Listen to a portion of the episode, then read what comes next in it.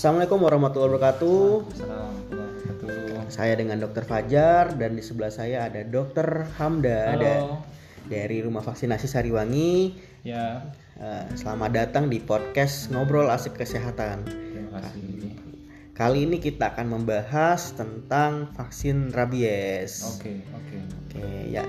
Eh, ini jadi kemarin itu kita eh, di rumah vaksinasi Sariwangi itu punya kasus ada eh, Oke. pasien yang berobat eh, dan minta divaksin rabies dikarenakan ada eh, yang eh, digigit nih dok sama hewan peliharaannya. Apa peliharaannya? Peliharaannya itu anjing dok. Oh, anjing. Nah, Oke, oke, oke. Dokter jangan galak itu ke saya. jangan ngatain saya, Dok. Memastikan. Oh, bukan. Dok. Saya kira ngatain saya, Dok.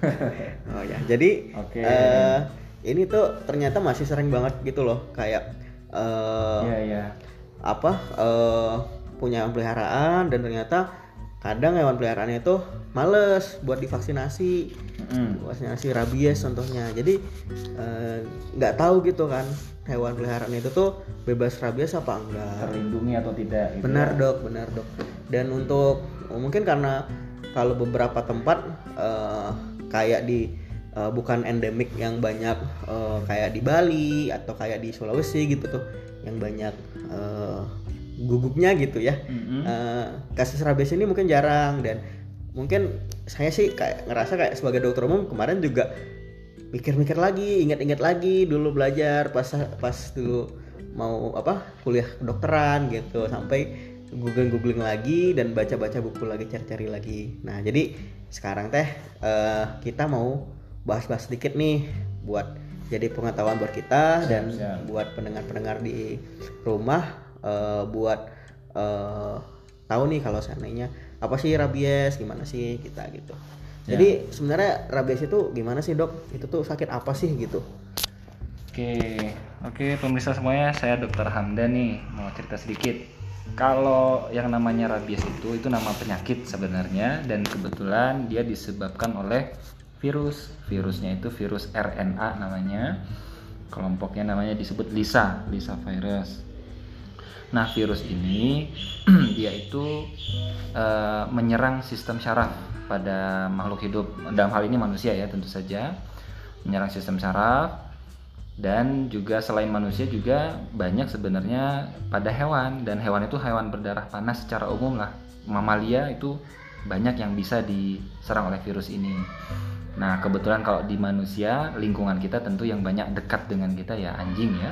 Anjing yang banyak mungkin. benar dok Baik, begitu Dokter Fajar. oh jadi ini bisa di hampir semua hewan berarti dok ya Ya, ya. Nah, dan juga bisa ke manusia nah Hmm. tapi kalau yang bisa nularin itu apa aja nih dok berarti kalau ini nggak tahu ya mungkin karena saya suka nonton film zombie ya kalau manusia yang kena rabies itu gigit orang lain sehat itu bisa kena rabies nggak dok iya, iya.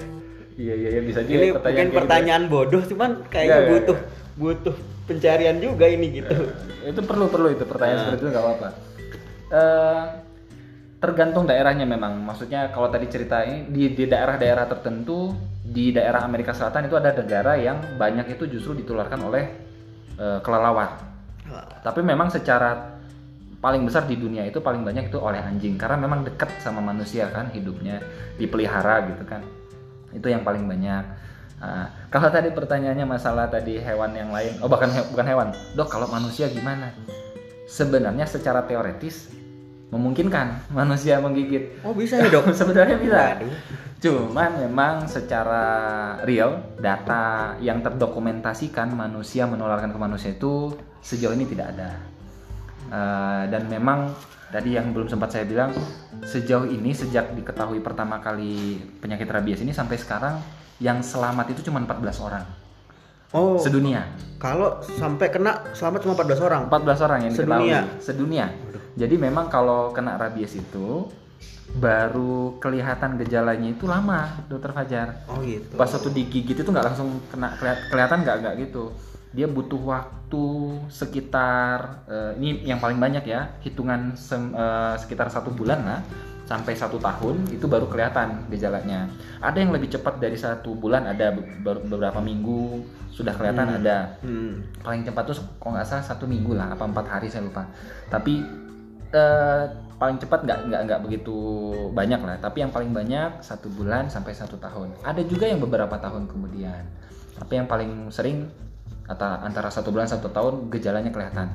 Nah begitu gejalanya sudah kelihatan itu sebenarnya sulit di, diobatin maka kita perlu mencegah sebelum gejalanya terlihat Oh gitu. Oh ya nih soal transmisi nih misalkan nih eh, mungkin juga lupa tuh kan katanya bisa saja hampir semua hewan ya. Ya. Kalau nih seandainya nih kan ini lagi ngetren nih, lagi ngetren misalkan lomba burung-burungan nih, merpati atau burung perkutut atau Iya, iya, iya. Nah, kalau burung tuh bisa kena rabies nggak sih, Dok? Terus kalau nih mandiin burung ternyata dicatok gitu atau kalau dulu sih saya waktu kecil takut banget sama angsa tuh atau sama ayam di apa dikejar ayam iya dikejar angsa gitu dok Iya, iya, takut iya, iya. digigit gitu itu bisa nggak sih dok nularin rabies dok Eh, sejauh ini yang diketahui memang jelas-jelas itu paling banyak itu memang mamalia memang. Kalau pada burung eh, rabies tidak banyak eh, bisa be- berkembang dan memang dia cenderung sembuh sendiri. Jadi dia ti- tidak bisa menularkan ke manusia sejauh ini mah kalau dari burung. oh burung teh bisa kena rabies cuman sembuh sendiri nah Ya, mungkin kita harus belajar sama burung kali ya dok ya ya. ya udah dok nah Siap, terus siap. eh, mungkin ada saran nggak dok buat nyari tahu nih mungkin yang kita tetap hewannya sih kudu tetap diperiksa ya cuman hewan-hewannya gimana sih yang biasanya? Atau mungkin yang paling sering anjing deh yang gampangnya anjing-anjing yang gimana sih itu yang eh apa? Yang kita curiga ini bisa jadi rabies nih gitu. Eh, secara umum kalau mau mengenali rabies pada anjing itu dia ada fase fase dam. Namanya dam itu kayak kelihatan bodoh gitu apa lemah gitu ya. Ada fase dia seperti eh, agitated apa terlalu eh, seperti kayak marah. Anjing gila mungkin ada disebut sama orang gitu. Oh iya jadi dua fase ini kita lihat. Satu dia memang cenderung kayak lemas gitu kayak letargik dibilangnya itu disebutnya kayak lemes gitu. kayak kayak madesu Ah, gitu ya masa, masa depan, depan suram, suram. iya gitu madesu ya. Itu satu fase. Yang satu lagi fase yang ter, seperti marah teragitasi gitu. Jadi begitu ada yang bergerak dia dikejar Gigit. sama digigit dikejar. Ya. Perasaan dari dulu semua anjing gitu ya kata saya. apa semuanya rabies saya untung nggak pernah digigit itu mungkin karena gitu, kamu Dok. keganggu aja mungkin ganggu iya aja saya bawa batu sih dok. Oh pantes.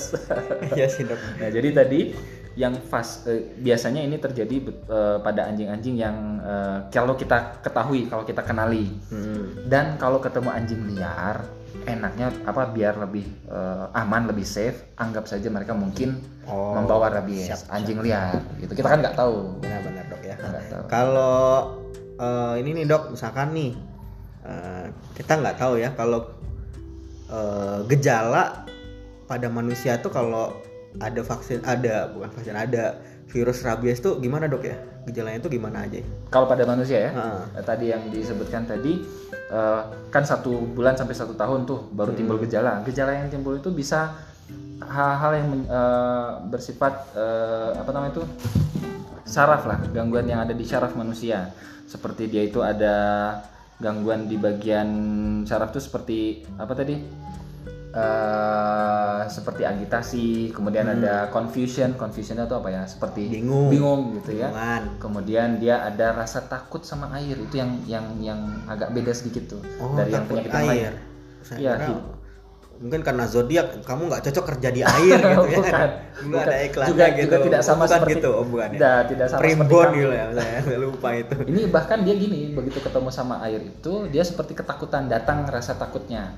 Jadi ada ansietas juga raja, rasa Ansie- cemas, cemas. kecemasan. Cemas. kemudian ada kayak uh, depresi juga ada. Jadi gangguannya itu tergantung bagian mana yang ada di syaraf uh, kepalanya yang otaknya yang diserang sama si virus kayaknya ini ke lebih ke arah perilaku eh, khasnya ya dok ya ya Tapi, banyak perumahan eh, tapi mungkin itu yang unik itu yang baru saya dengar itu soal eh, eh, takut takut air ya. Takut air, hidrofobi namanya. Baru, baru denger ya ketahuan ini skip waktu kedokteran ya. Jadi hidrofobik dia bener-bener dia takut sama air. Jadi kayak ngelihat air langsung takut gitu dok. Langsung panik ya kali dok. Ya, rasa takutnya eh, kelihatan seperti orang bergetar gitu, takut sama air. gitu. Baik. Jadi tergantung bagian yang dia kena. Jadi bisa saja bahkan ada kelumpuhan, eh, tergant- kalau dia bagian pergerakan yang kena, gangguan tidur, kemudian ada takut eh, bagian kepada hal-hal tertentu, paranoia. Terus ada juga yang halusinasi bahkan dia dia melihat sesuatu yang tidak tidak ada tapi dia terlihat sama dia. Hmm. Dan gejala-gejala tadi kan syaraf tuh bisa jatuh ke kondisi koma dok gitu sampai ke kematian. Baik. Tuh. Ah, karena kalau saya lihat dari range gejala ini, ini bisa jadi ini disangka ada masalah gangguan jiwa atau masalah apa dulu gitu ya. Mungkin Hmm, kalau bisa, bisa. kalau eh, misalkan saya kena gigit hari ini nih, terus gejalanya muncul tahun depan kan mungkin nggak semua orang tahu saya Iya, pernah iya, iya. gigit gitu ya. Iya betul. Nah, tapi mungkin yang soal hidrofobik ini nih yang jadi unik dan eh, jadi kekhasannya dok ya. Iya iya Ah. betul betul betul.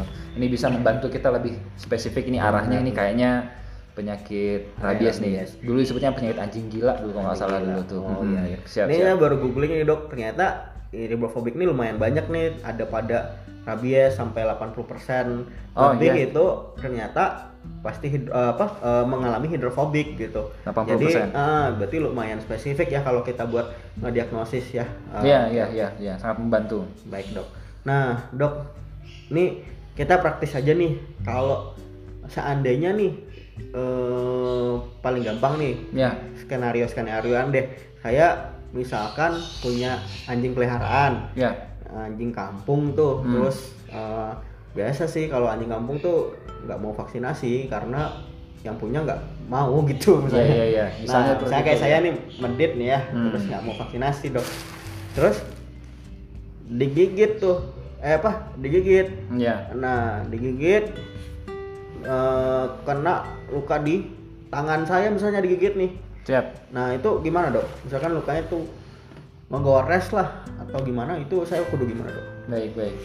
Jadi kalau terkena air ludahnya saja di bagian kulit yang masih utuh sebenarnya dihitungnya itu tidak tidak eh, kena sih sebenarnya kalau kena air ludahnya saja. Tapi kalau sudah ada goresan, Ya, ah, luka kecil misalnya, itu sudah dianggap sebagai kategori 2 kalau di WHO itu. kategori dua. Kategori Dok, ya? satu itu dianggap tidak ada exposure. Iya, Dok. Nah, kalau kategori 2 itu kalau sudah eh, ada exposure di dicurigai ada masuk nih. Ada kemungkinan masuk si virusnya ke Nah, dalam kalau kulit. udah ada kategori 2 tuh Ya. kudu diapain, Dok? Nah, dengan kategori 2 ini disarankan untuk secepat mungkin dibawa ke tempat kesehatan apa eh, layanan kesehatan untuk mendapatkan vaksin, vaksin rabies gitu. Nah, kayaknya di rumah vaksinasi Oh, Sariwangi iya, iya, nih, Dok. iya, iya, iya, Dokter iya, iya. sekalian Itu promosi ini ya. sekalian Dok, nggak apa-apa dong. Ya udah siap, Dok. Itu satu yang kategori dua tadi. Kalau lukanya sudah cukup lebih dalam, bahkan menimbulkan luka yang keluar perdarahan lebih dalam lah dari kulit, Hmm. itu perlu penanganan lanjutan selain divaksin tadi. Dan sebaiknya sih dibawa ke ke rumah sakit lah ya. Nanti dilanjut nanti di sana terapinya. Nah, kalau kira-kira di rumah ada bisa kita lakuin nggak, Dok? Atau kita Oh ya ya. ya. Apa langsung ke puskesmas atau ke klinik Benar, atau benar, ke benar. RV gitu atau ke Pada saat kita kena gigit itu, tentu fokus utamanya adalah bersihkan bagian luka. Nah, Bersihkan bagian luka. Bersihkan di bagian lukanya itu dengan menggunakan air mengalir, dibantu dengan sabun juga. Bahkan yang sabun yang ada desinfektan gitu yang yang eh, untuk kebersihan bagian situnya, bagian lukanya.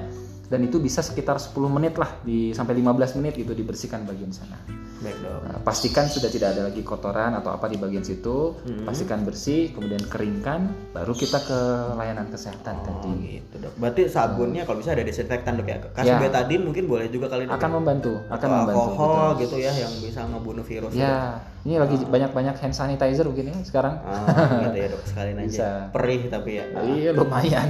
Nah, nah, jadi oke cuci. Terus eh, kita langsung ke rumah sakit eh, langsung ke vaskes terdekat gitu berdasarkan lukanya. Asal ada gu- gigitannya tembus lewat dari goresan aja. Lebih dari goresan itu harus masuk serumnya ya. pengobatan, pengobatan lanjutan. Pengobatan, ya. ada ada nanti harus kalau vaksin itu dia memberikan vaksin, Hmm. kemudian kalau yang lebih lanjut itu ada namanya imunoglobulin dok, yang serum yang yang Baik. Dr. Fajar juga sempat sebelum- sebelumnya sempat baca juga mungkin ya bahwa serum ini sejenis bag- pertahanan tubuh kita Mm-mm. yang mengandung imunoglobulin. Imunoglobulin ini sudah kenal sama si virus, jadi dia langsung menyerang si virus. Kalau vaksin kan kita berharap tubuh kita membentuk pertahanan sendiri, jadi masih butuh waktu tuh dok. Jadi kalau serum mah langsung dia nyerang langsung virusnya. Hmm, gitu ya dok siap siap dok oke berarti eh, penanganan utama simpelnya seperti itu ya Siap. cuci terus bawa kalau gores mah kita divaksin aja dulu Siap. terus kalau dalam mah kita divaksin sama dikasih serum Ada bantuan nanti Ada di rumah bantuan. sakit nanti bagusnya rumah sakit nanti, Ya, yang ya. ngurusin ya, Nah, terus eh kalau ini ingat gak dok? Kalau eh, apa?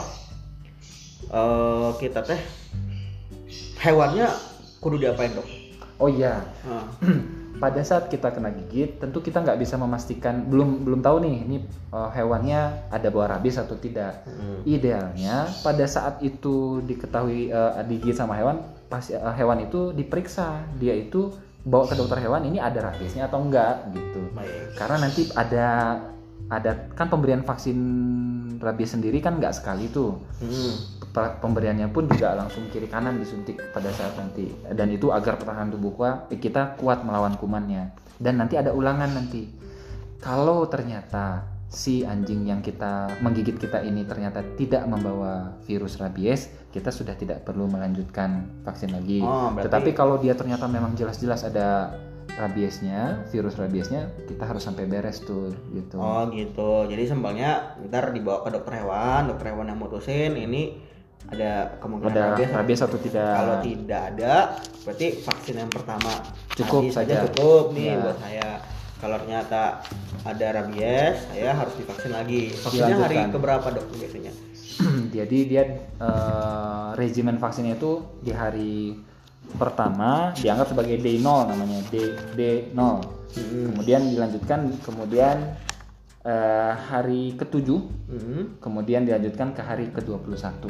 Hmm. Jadi eh, tujuh hari kemudian divaksin, kemudian hari ke-21 sejak digigit di Oh. pemberian yang ketiga kalinya. Itu mungkin mirip sama em, booster vaksin untuk vaksin-vaksin Ya, yang ya, lain yang ya, untuk ya, meningkatkan ya, vaksin. imunitas di hari-hari tertentu. Iya. Berarti kalau booster kayak booster vaksin eh, lebih baik kalau tepat harinya itu.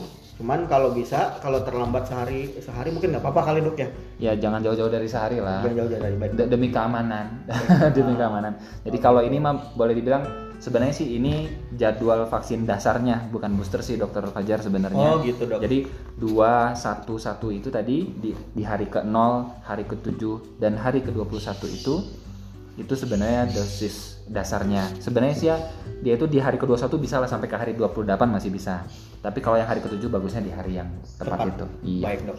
Ya untuk keamanan dok ya Siap. daripada mati ya gitu ya. jangan Ah, tapi ya harus melindungi diri benar. siap siap Nah, Oke. eh, dan ini tersedia ya dok ya di rumah Ya, vaksinasi. ya, di kita ya. alhamdulillah tersedia alhamdulillah. Nah, dan eh, insya Allah katanya ada di eh, bisa disuplai oleh rumah vaksinasi, bisa dicek rumah vaksinasi di kotanya masing-masing.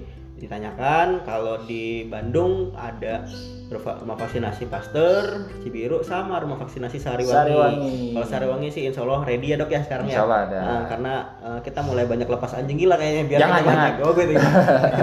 ya dok siap dok. Ya kalau Siap. gitu terima kasih buat eh, waktunya. Sama-sama, terima kasih. Mudah-mudahan yang dengar ada manfaatnya Ya. eh, dan sehat selalu Sehat dan selalu. eh, nantikan podcast-podcast berikutnya dari ngobrol asik Oke, kesehatan. sampai jumpa lagi. Ya, assalamualaikum warahmatullahi wabarakatuh. Assalamualaikum warahmatullahi wabarakatuh.